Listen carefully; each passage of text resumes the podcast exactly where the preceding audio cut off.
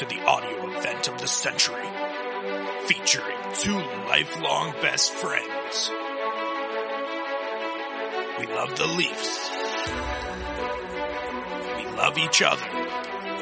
But most of all, we love William Nylander. Welcome to the Buds All Day Podcast. Hello and welcome to the Buds All Day podcast. I'm Sats Mundine, and this time I am joined by Lebda's Legacy. How's it going, everyone? Lebda, how are you doing, buddy? It's been a while since our uh, our fans have gotten to hear from you. Yeah, it's been a while. Work's uh, incredibly busy right now, going into the holiday season, so that's basically the only reason for my absence. But uh, good to be back and good to be talking some Leafs. And boy, has it been a good time for old uh, Leaf fans since we've last hopped on a pod here. I don't know if they've even lost since you left. They've won four in a row. They're 16 6 and 1, 33 points, tied for first in the NHL. Also leading the division by two points over the Panthers, who have two games in hand. It is just a great time to be a Leaf fan. And that kind of brings me to what I want to open this podcast in. Do we think this team is for real? Do we feel different about this team going into the playoffs? They have they have looked outstanding. They've been a defensive juggernaut and they're just racking up the wins. But Lebda, I gotta say, are you fully bought back in? Yeah, I think uh, you know early on in the year when they had their struggles, we still um, we were worried, obviously, and concerned. But I think you and me definitely still were like, listen, this team's still good. Let them figure it out. Wait a little bit. Let's be patient, and you know it's kind of rewarding that take for us because this team looks really, really good. And let's be honest, I don't really see them slowing down too much. Sure, you know maybe Jack Campbell doesn't play this way, but Austin Matthews is also shooting half of what he has shot over his career. So you think that's gonna, you know maybe not completely balance it out, but it'll it'll you know make up for it a little bit. So there's there's really not a lot of reason for me to think that this Leafs team is you know any different or going to all of a sudden go on a big downturn because this is just like a pure shooting percentage high. Like I think this is what the Leafs are. This is what I expected them to be. They started the year off slow, and that was very disappointing and frustrating. But boy, have they picked it up since then. Yeah, we said we were always confident in the regular season in this team, and they have proven that to be absolutely correct. And the way they're playing, I'm not going to say I'm bought in and I'm I'm confident we're going to win a playoff series because that is what I'll believe when I'll see. Even even if the Leafs go into their first round series as as big of favorites as they were last year, I will I would probably lay some money on the other team just to just a happiness hedge, but even when the brain is telling me the Leafs will win, the heart the heart will be aware. But as far as playing in the regular season, they are pretty much showing us everything that we've wanted to see. They're leading the league in expected goals. They're fifth in Corsi. They're second in scoring chances. And you made a good point. A lot of people will say, yeah, well, Jack Campbell is playing out of his mind and he can't keep this up. And to an extent, I think that's true. The Leafs basically have saved 13 goals below what was expected. So if they were expected to give up 50 goals, they've only given up 37. So Jack Campbell has basically closed the gap and given the Leafs 13 fewer goals against than they should have allowed. But if you flip that coin on the other end, the Leafs have scored 16 and a half fewer goals than they should have based on expected goals. So, if anything, they're actually four goals unlucky right now. And and we've said before you you might chalk that up to poor finishing, things like that, but part of that like they're not going to maintain that unlucky of a shooting streak, especially with a guy like Austin Matthews looking like he's rounding into form. He I think I think his low shooting percentage to start the year, you know, he was hovering around 10% where he's normally at about 16, 17. I think we're we're already starting to with with a goal in each of the last 3 games, but I think that is just going to continue to skyrocket and that's going to probably offset any decline we see from Jack Campbell going forward. Yeah, absolutely. I mean, we we, we kind of have said that too where Austin Matthews like he's still very good, the numbers are still there, but he's not shooting the way he has he's starting to do it now, but I still expect that time where he's going to rip like, you know, 10, 9, 10 goals in five games or something just stupid like that, right? So that's coming. Also, you know, say what you will about him, but like Nick Ritchie hasn't scored a goal this year. I think for that, you know, 16 goals um, under expected for uh, the Leaf shooting, I think Nick Ritchie almost accounts for three of that, if I remember correctly, looking looking earlier. So like that's not going to happen forever. Is Nick Ritchie all of a sudden going to go and score 40 this season? Absolutely not. But he's also not going to score zero. So there's lots of things that, you know, will offset maybe Toronto's goaltending being unsustainably high. You know, talk about Jack Campbell. Maybe this is Jack Campbell. Who knows? Maybe he's just having one of those Vezina type years. I certainly hope so. Um, Joseph Woll comes in, plays a couple games, and plays really, really well too. You know, maybe that's where you don't expect it as much. But then we also have Peter Mrazek coming in, and who know who knows what he does, right? Like a lot of people have been frustrated with him, but he's really just been injured, and that's the only thing. So if you look at what Jack Campbell last year, injured, lots of rest, came back and absolutely killed it. There's, you know, I'm not going to say Peter Mrazek can, is going to do that, but he certainly could. So there's lots of things uh, like to me that just make this, you know, streak or the play and the position that the Leafs are in right now that it's just it doesn't look like it's going to change in my mind. No, and I think a lot like Jack Campbell is undoubtedly playing extremely well. Like we said, he has saved 12 goals above expected. He's uh, I think he leads the league. Like he has been a Vezina caliber goalie this year, but I think when you see the way that Joseph Woll has played after, like we said, not being impressive at all in the AHL over the last three years. The way that he's played with the Leafs, sure, he's made some big saves, but I think you do have to credit that the Leafs are one of those teams that seems to probably give their goalies a lot of help in terms of save percentage. Jack Campbell last year, even he posted incredible raw statistics with, a, with an above 920 save percentage. But if you looked, his his goals saved above expected weren't that crazy impressive. He was only about eight goals saved above expected, and that basically goes to tell you that the Leafs are just playing so defensively solid. They're not giving up a ton of chances to the other team, so it, it's kind of inflating goalies' numbers to an extent, and it's it's exactly what we wanted to see because so many people questioned after last year was it the North Division was this team for real I think what this team what the Leafs are showing us right now is that yes they were a great team last year. They were a great team that undoubtedly choked for 3 games. They had 3 really bad games. They lost their first line center a few minutes into a big playoff series and they absolutely got goalied by an elite goalie in Carey Price. But I think they're showing us that it wasn't a fluke last year. They are exactly the same team that they were, if not maybe better because some of the guys we're going to talk about a little later. But they're just they're just showing us a, a really solid level so far. Yeah, I I think you hit the nail on the head. They for whatever reason they definitely choked last year. It was, you know, their easiest chance to make it past you know the first round and forever. Um, it's going to be a little bit more difficult, but I also think the team's improved um, like we kind of already said and explained this year. And one area I definitely see a lot of improvement is the penalty kill. Uh, currently, they're sitting eighth. Um, a big reason for that is definitely not having Fred Andersen just absolutely sewer the penalty kill like he did last year. Because uh, I I don't know the exact um, you know positioning and stats on that, but I know I remember reading last year that this Leafs penalty kill was actually decent in terms of like preventing expected goals and preventing Corsi and stuff like that. They were just getting sewered by a terrible goalie. Um, so obviously, you know, not having Fred Andersen, having Jack Campbell in, solidifying things on the penalty kill helps, but also some of the additions that Kyle Dubas made in the offseason.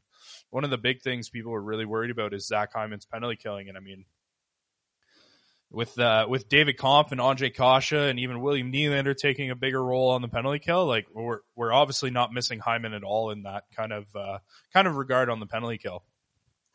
No, and uh, we'll get into Hyman a little bit more later, but yeah, you made a great point. They were they had some really good underlying numbers, and I don't have the numbers in front of me anymore, but I remember talking on on one of our previous podcasts post game that their numbers in terms of expected goals on the penalty kill, shots allowed, all that stuff, they were top three as of a few games ago. I think they've gone through a bit of a slump lately, that like because they dropped down to eighth, but it's been a huge area. You got David Kampf winning so many faceoffs for them. They've looked aggressive. I think they do look better as skaters than last year. I think Dean Chynoweth, the the new uh, assistant coach, he ran a great penalty kill in Carolina, and he just looks to have carried that into Toronto. So that's been great.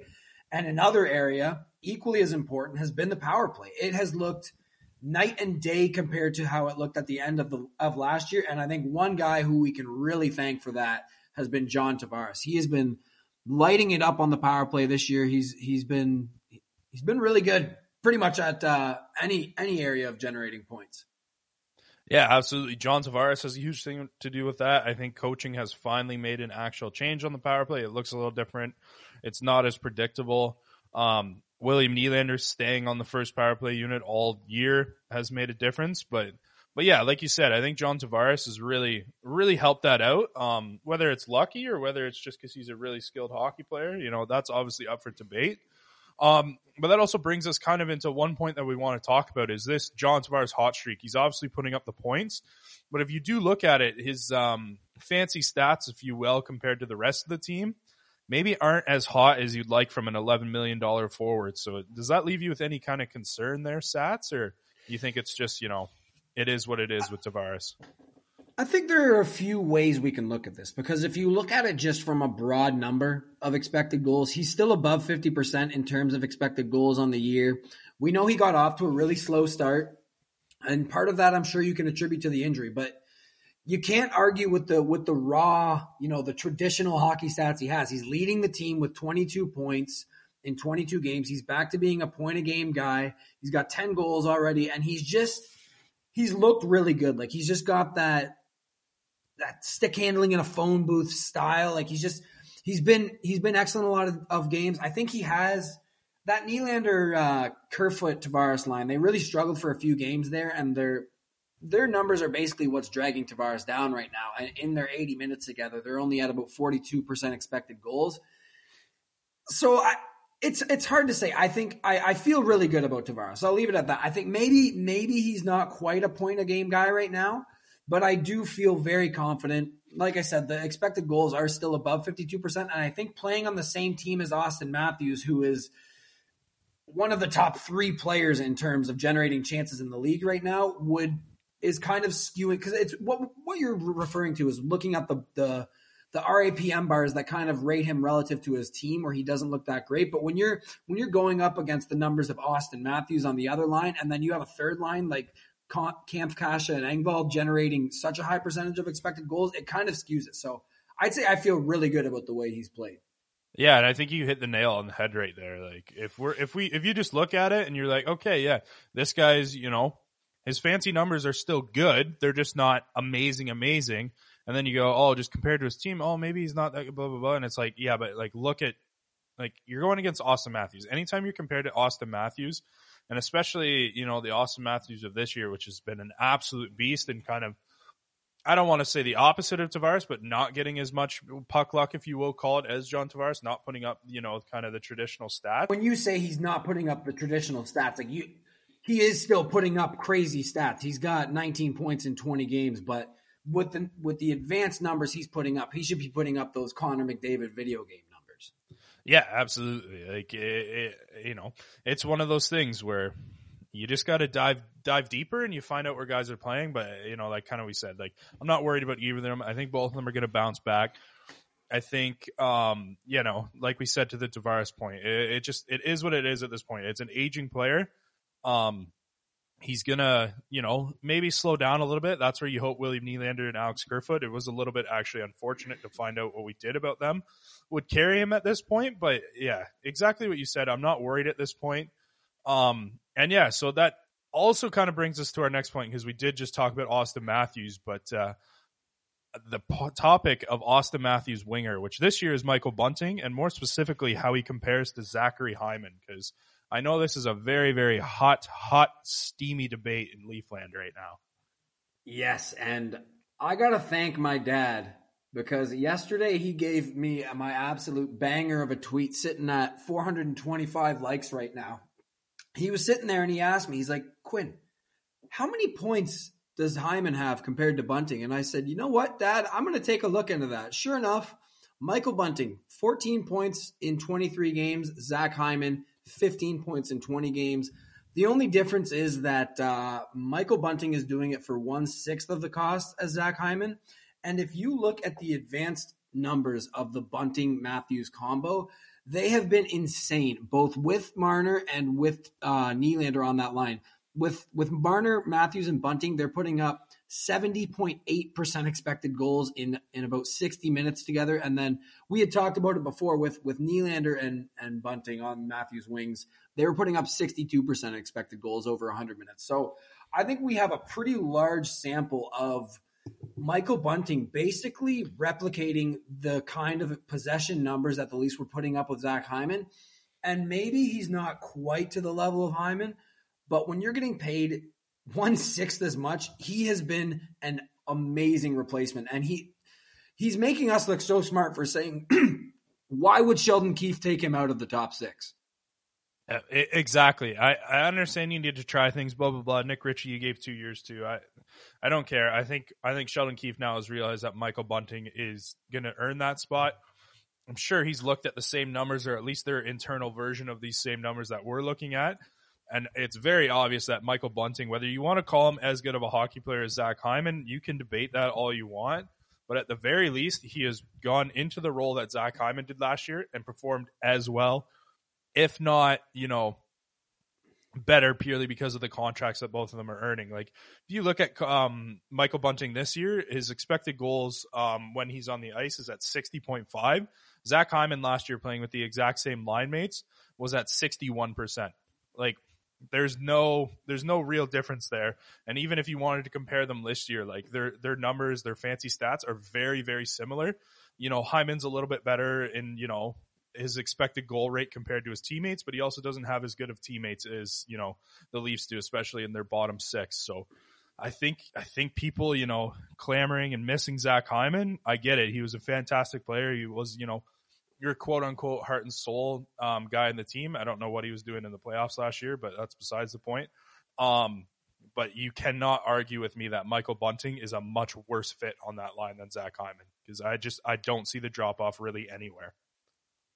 No, he's a, he's a similar style player. He's he's more of a pest, which I love. He's always getting into it with the other team, but he works hard in the corners. He knows he knows his limitations. He he gets into those areas that make him dangerous to score. He knows he's not a sniper. He's not looking for open space, you know, high in the in the circle or anything like that. He gets to the net. He gets he puts his nose down and he goes there. And we, which was the the fairest comparison, was to comparison compare him to last year's Hyman. But even if you take this year's Hyman in term of numbers, Hyman's played 150 minutes with McDavid and Puljujarvi. They're only at 57% expected goals. So you you can't just say it's because Bunting is playing with Matthews. Like like Hyman has played with McDavid and they haven't even done as well as as the Bunting line has done. So I am I am thrilled with the way that he's playing now. Another guy who this kind of ties into a question. I'm just going to read the question from one of our one of our followers.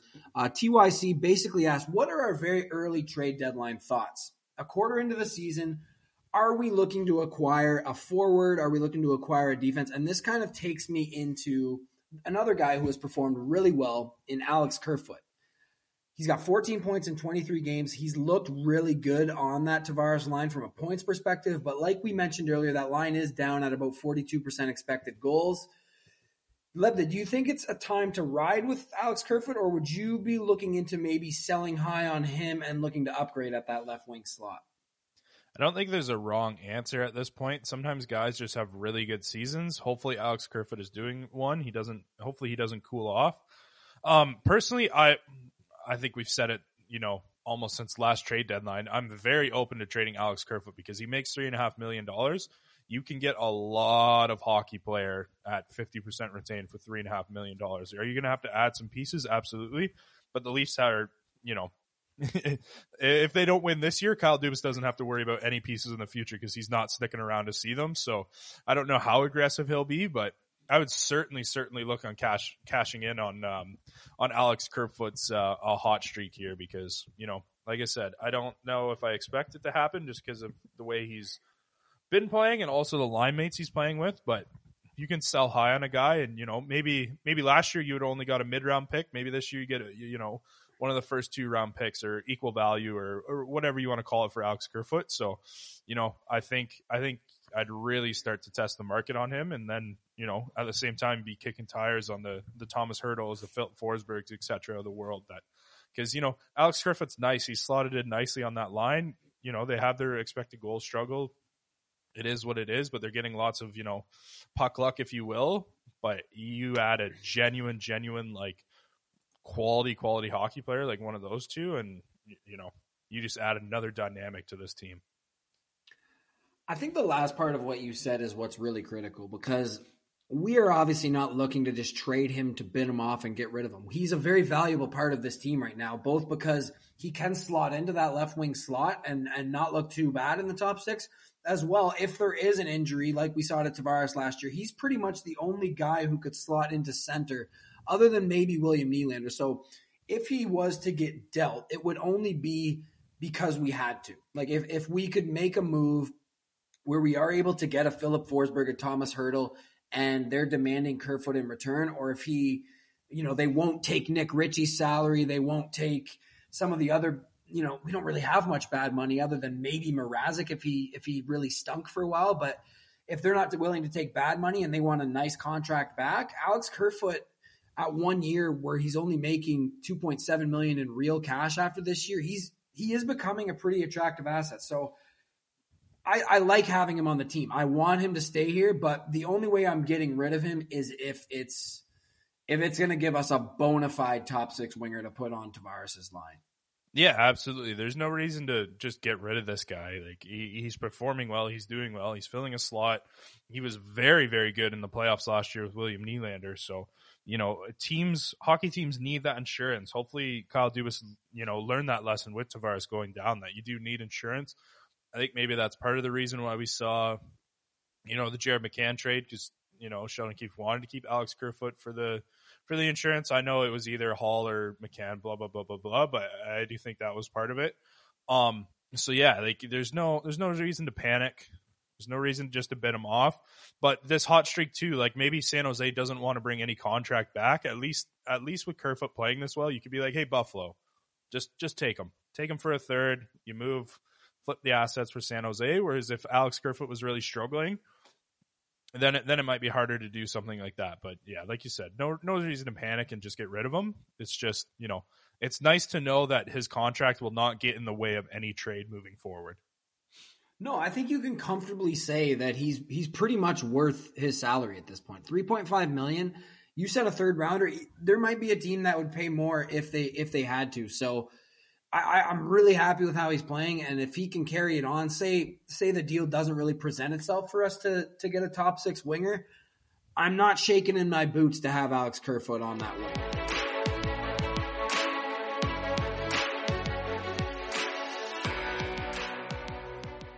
And I think moving on to maybe another guy that we've seen a bit of the fan base you know, with their pitchforks and torches out, ready to ready to you know cast them all the way out of town is is uh, Peter Mrazek and more um, broadly the the goaltending situation for the Leafs as a whole. I know uh, the Great Wall, if you will, or Joseph Woll has come in. He's played really well. He's played a lot better than certainly you and me thought he would.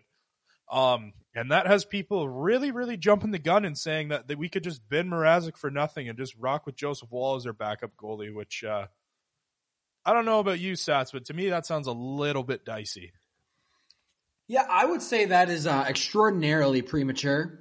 I mean, he has played excellent. Don't don't get me wrong, because that Islanders game, we kind of talked about how that was a lot of help from his defense, but that San Jose game, he made a lot of big saves in that third period. He looked really good, but I think what we we need to realize is that if we if we make Waller backup, one that is a huge huge risk if Campbell were ever to go down for an extended period or God forbid in the playoffs.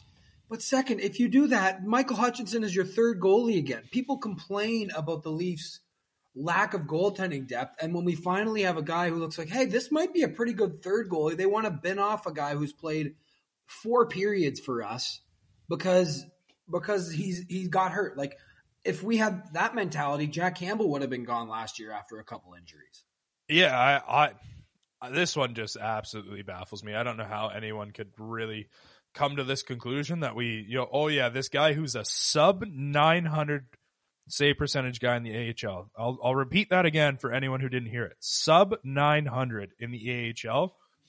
Granted, he's been very good. Awesome. I'm very thankful that he's come in and you know, performed well in the NHL. It's good for him personally. It's good for this Leafs team.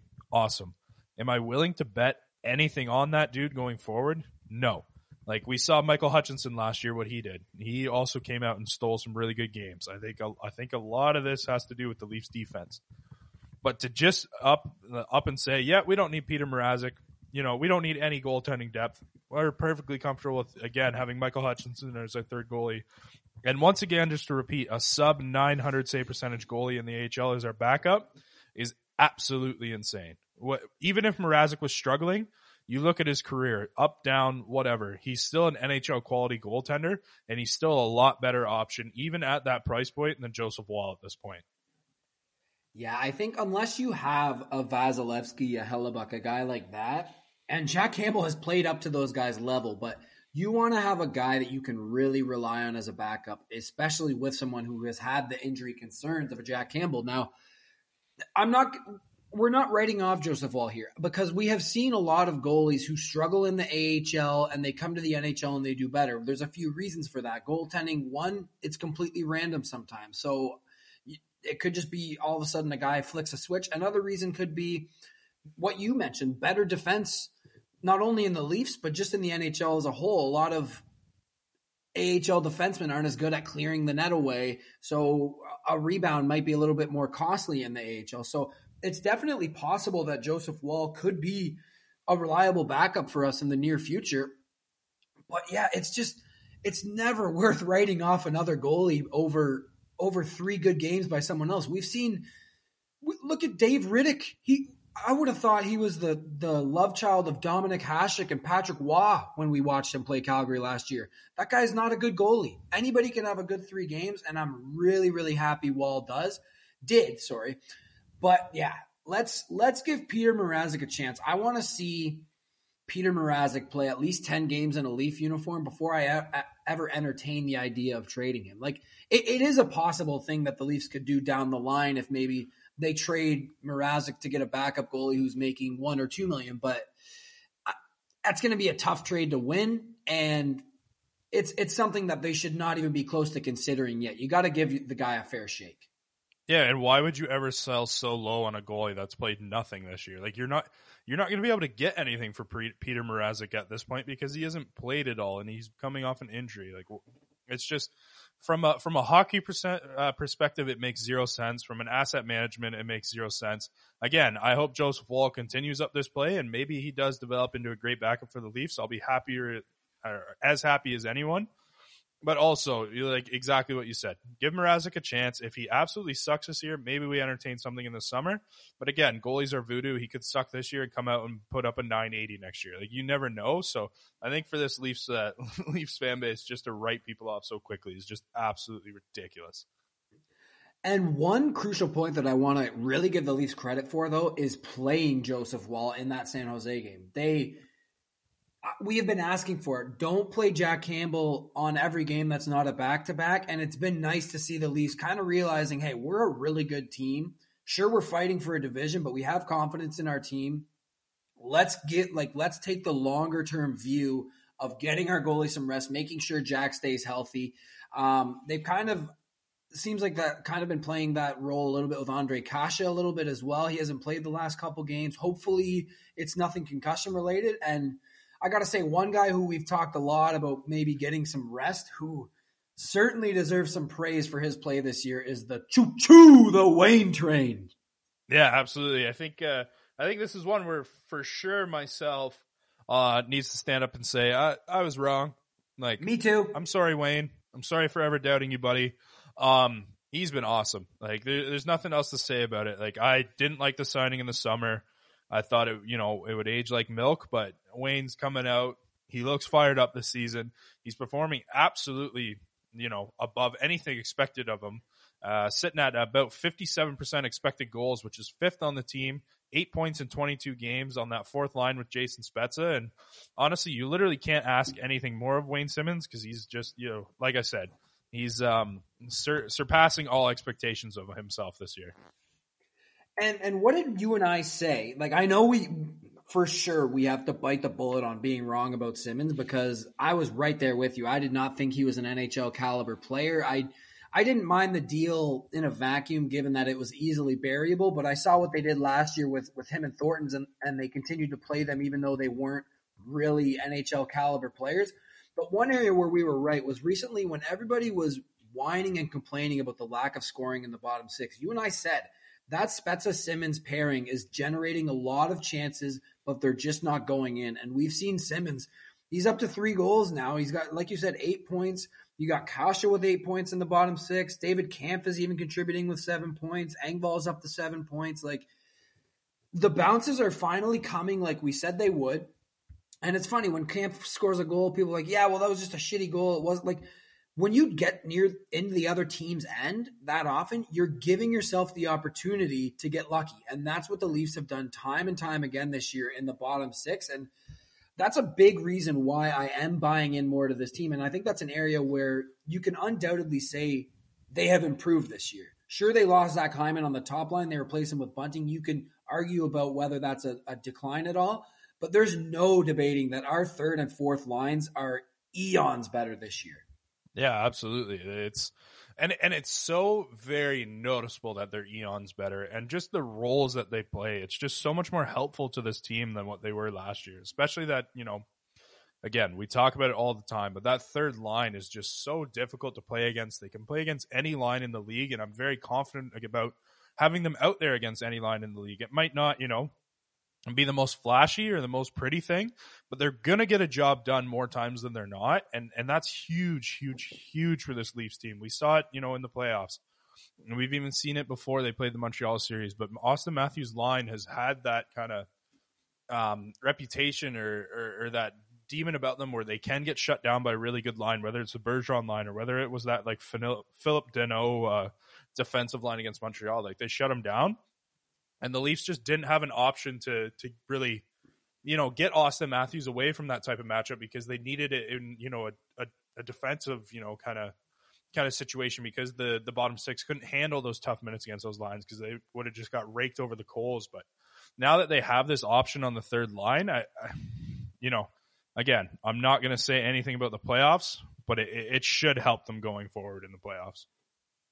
This everything we've seen since that seventh game of the year has pretty much given what any rational fan base would think is a clear sign that they're going to succeed in the playoffs. But we've been we've just been struck too many times. But they like this team has pretty much done everything they can to give me confidence going into the playoffs. And I think we said it on the on the preseason podcast. If they win one, all of Leafs Nation is going to be aboard them right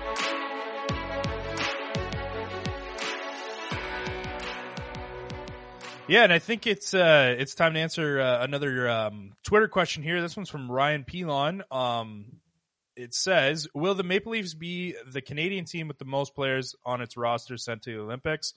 Question mark. If not, which team will be? Now, no offense to Ryan here, but we're gonna change this question a little bit because we're just way too lazy to do any research about the boring, boring, boring Canadian teams. Um, so we're just gonna focus on the Leafs and who we think from the Leafs is gonna actually make. Uh, make this Olympic roster. So I know Sats, you got some uh, some research done here, so I'll just pass that off to you. So if we're looking at Canada, I think Marner, even though he's off to a slow start, you got to consider him a lock. You think he's a lock, Lebda? I think he's a lock. I think he's a lock. Tavares playing point of game, an experienced guy.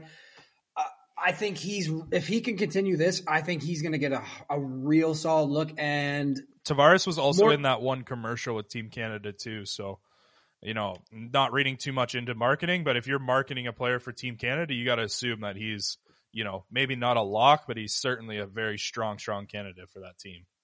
Yeah, Ty, go tie goes to the guy wearing the long red coat, so we'll think he can make it. And then Morgan Rielly, I, like personally, if I'm making Team Canada, Morgan Rielly is not on the team, but I do think he's got a good shot. So I'm putting that at three. I'll be I'll be uh, a little bit aggressive with that number. Now maybe maybe I'll I'll be a little conservative with a number with another country, but we'll mm-hmm. say three for Canada. USA, you got Matthews and Campbell. I think that one's pretty obvious for Matthews and, and Campbell. What do you think? Do you think he's making it? See, this is the one where like I think you were optimistic on the Rielly. I think I'm going to be the opposite on Jack Campbell. I just think I just don't think he's going to make it. He absolutely should, but I, I think they're just like Team USA is just going to be stupid and go for go for name over performance. It's it's possible. I think if he's still leading the league in save percentage, he's going to be there. Um, I think they'd be stupid not to. And I think you've kind of heard some buzz from the media about it. and Campbell even acknowledged that in one of his things. I'm going to say I think he makes it. So that's putting it at five Olympians for me. You're at four right now. So if we go to Sweden, we have William Nylander, absolute solidified lock. What about Pierre Engvall? Do you think he's got any chance? I don't. Like, to to be honest, he he probably should. Like he's he's been an absolute beast this year. I know he can't put the puck in the back of the net, but he's been great this year. So he could be one of those guys where you know Sweden's just not quite as deep as the USA and Canada. Maybe he sneaks into you know that last forward role and they use him in a heavy penalty kill or you know something like that. And you know we've seen him excel in that kind of role. So if I was let a me, bet, let me go through his uh, his competition right now. So mm-hmm. we won't even look at the first three lines because he's he's not going to be on any of those. The fourth line they have this this projection has Rakell and Elias Lindholm. I think those guys both safely make it over him. Oh, and Lucas Raymond is squeaking on there too. But they would have they would have two more forwards. The last two on this roster are Jakob Silfverberg and Victor Olofsson. I think. I think Olofsson makes the, it. Yeah, I think maybe over Silfverberg would be his one, but I think this is the one where we definitely uh, make up for that Morgan Rielly one, and we say he's not making the team. Yeah, uh, yeah. I like like I said, I was about to finish. Like if I was a betting man, I would never put money on him making it. It'd be kind of cool for for him and for Leaf fans to watch Pierre Engvall in Sweden, but yeah, I'm not putting a dime on that see him see him just circle back into his own end and waste time against uh, probably killing time against Auston Matthews when he plays the states. Now the the last few would be from the Czech Republic. We got Kase. I think if he's healthy, he's got to be on that team. Yeah. David Kampf. I would assume he's going to make the team too. I don't I don't imagine they have many many centers better than him. And then if Petr Mrazek's healthy, I think that's three players you're going to have on the Czech Republic. Yeah, I think I think the only reason those three don't make it would be injuries. So I I think you could almost chalk that up to locks too.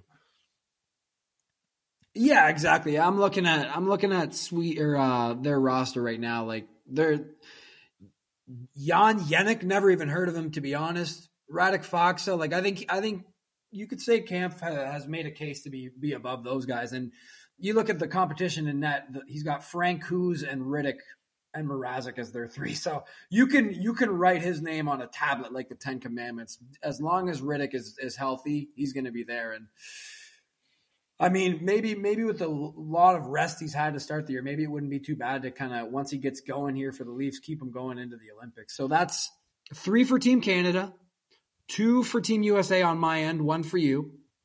One for Team Sweden and three for the Czech Republic. So that leaves me. Oh, I hate math that leaves me with six, nine guys, and you with eight. So I'm gonna guess that I don't know. Maybe like I don't I don't see any other Canadian teams without doing a look. I, I unless they have a bunch of like players that play for like Denmark and Latvia, players that aren't actually very good that would make a team. I don't see any teams um, really really threatening that number from the Leafs.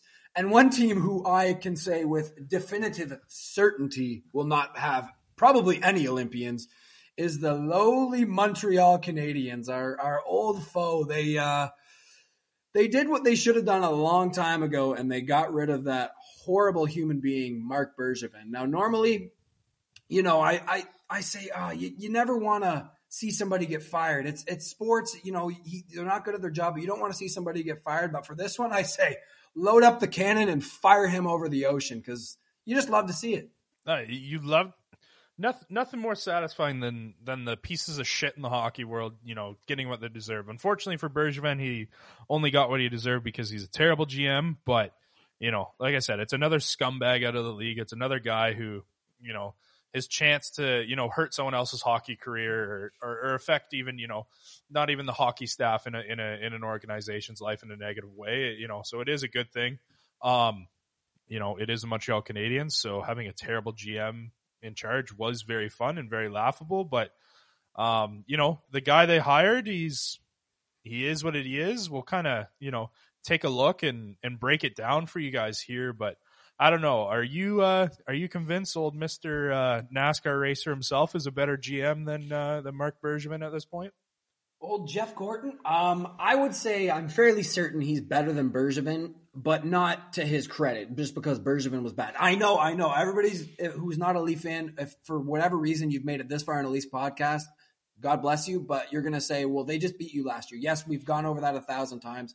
They're a garbage team now. They weren't that good last year. We've been through that. So, yes, he's made one cup final with a horseshoe up his ass. But if you look at the team he inherited in 2012, he had a young Carey Price, a young PK Subban, Pacioretty, Gallagher, all these guys young, and he he never really won much. The only time they got far was because Carey Price dragged them there. So I do think Gorton will be an upgrade, but I think a lot of people are really overstating the level to which he was so good with the Rangers. Like if you just look at his numbers, he came there in 2015, he inherited a playoff team. The first two years they made the second round of the or they made the second round one year, they made the first round one year, and they just he was there for six years and they never did anything. Yeah, it, it, yeah, I think I think for me this is a kind of a kind of a tough one to evaluate too because you know on paper there's some really nice moves or trades or drafts or whatever you want to call them, but a lot of this stuff he just walked into. Like if you look at, you're like, yeah, he made a deal for Adam Fox, but I mean, that's just playing in New York. Same with the Artemi Panarin. Panarin didn't want to go anywhere else other than New York, so I mean that makes your job easy when two guys that good just you know fall into your lap just because of the team you play for. Um, some good moves. Ryan Strome for Spooner, Zibanejad for Brassard. Um, you know, like those are nice trades. Um, and then I guess moving on to like his, you know, only, you know, one that's concretely a really good uh, draft pick is uh, Filip Chytil at 21st overall. Like that's that's good. That's nice value. But also, if you look at it, like you know, I've seen Montreal fans go, "Oh, this guy's you know a draft god and he's amazing," and look at all the guys he got. But there's a lot of really questionable, questionable draft picks. And I mean, maybe this isn't all his fault, but he's still, you know, one of the head uh, or most influential positions in an organization. Look at the guys they drafted: Lafreniere, Kaapo Kakko, Andersson, uh, Vitaly Kravtsov. Like all those guys, lots and lots. of all top ten picks. All top ten picks, and they all look like busts at some point or at at this point. Like you gotta you got to keep that in mind too, and especially an organization like Montreal, who has uh, done a very good job at ruining their own top picks in uh, in recent years. Like that's got to uh, you know put up some red flags for you because I mean that's that's too many guys and that's too much talent and too many high picks for it for it just to be you know you know, uh, like bad drafting or, or bad bad this. Like clearly, there's something going on in that organization that you know maybe he doesn't have a part of. But again, in a very prominent role, it's his job to kind of fix that too. So, yeah, and he, he's kind of hard to evaluate because it's always hard to evaluate a guy when they're an assistant. So he got hired by the Rangers in 2007, became the general manager in 2015. So if you look, like New York had some decent drafts in in the past where they drafted Stepan, they drafted Kreider with their first round pick. Like nothing really special to be honest. Like JT Miller's in there, that's a nice pick. Brady Skjei's okay. Buchnevich, like they made some nice picks. I wouldn't call them anything above average though.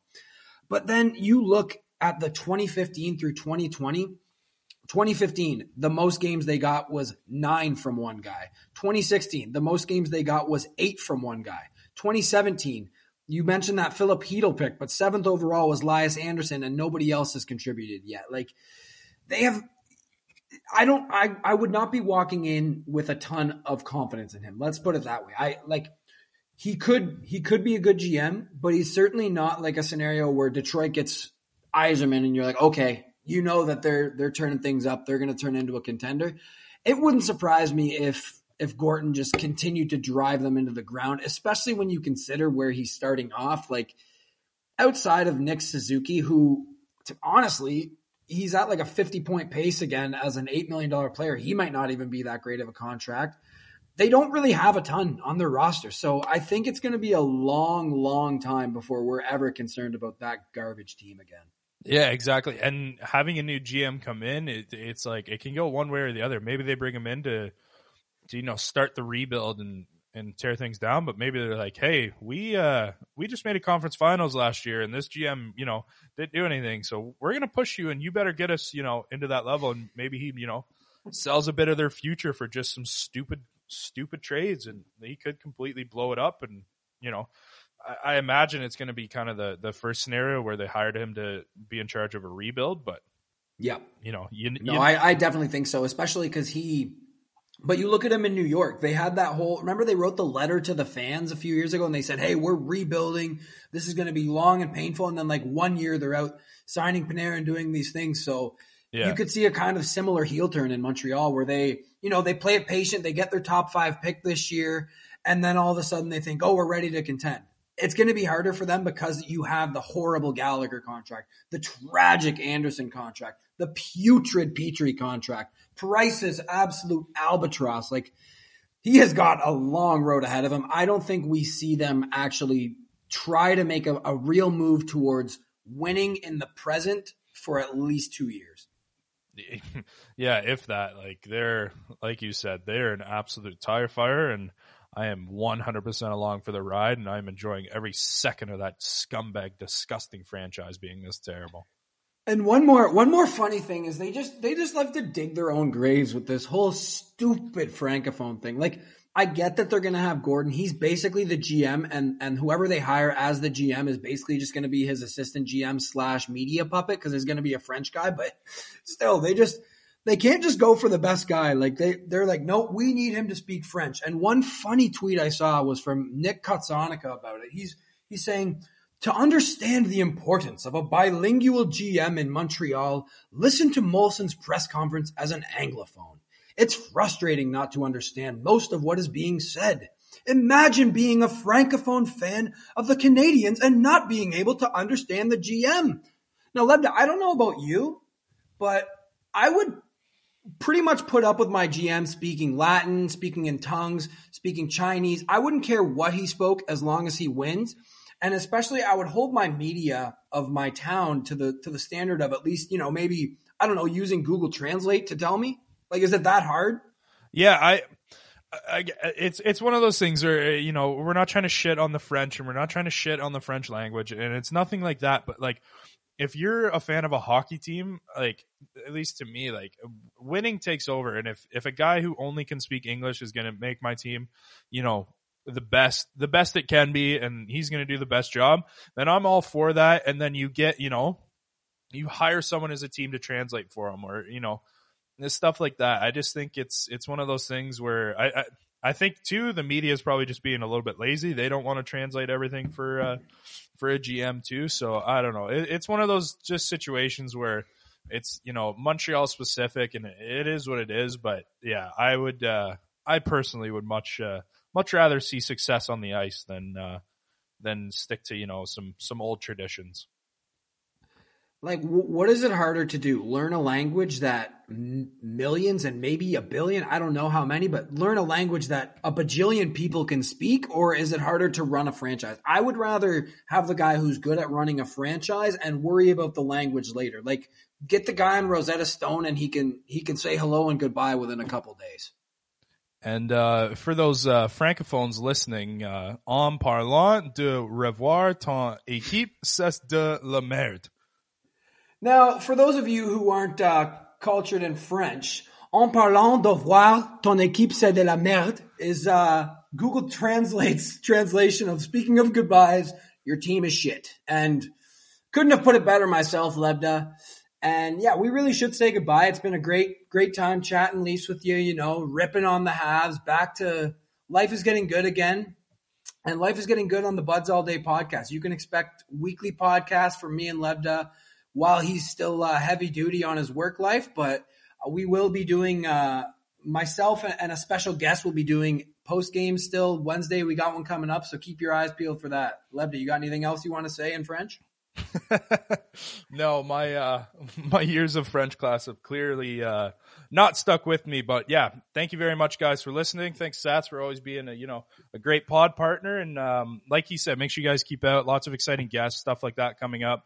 Always the weekly stuff with me. So if you know you get you get missing my voice during uh, during the week, just know you got Mondays to look forward to. Um, make sure you follow us on Twitter at Buds All Day Cast keep up to date with everything in Leafland and everything um, the Buds All Day podcast. And thank you guys very much for listening. Au revoir.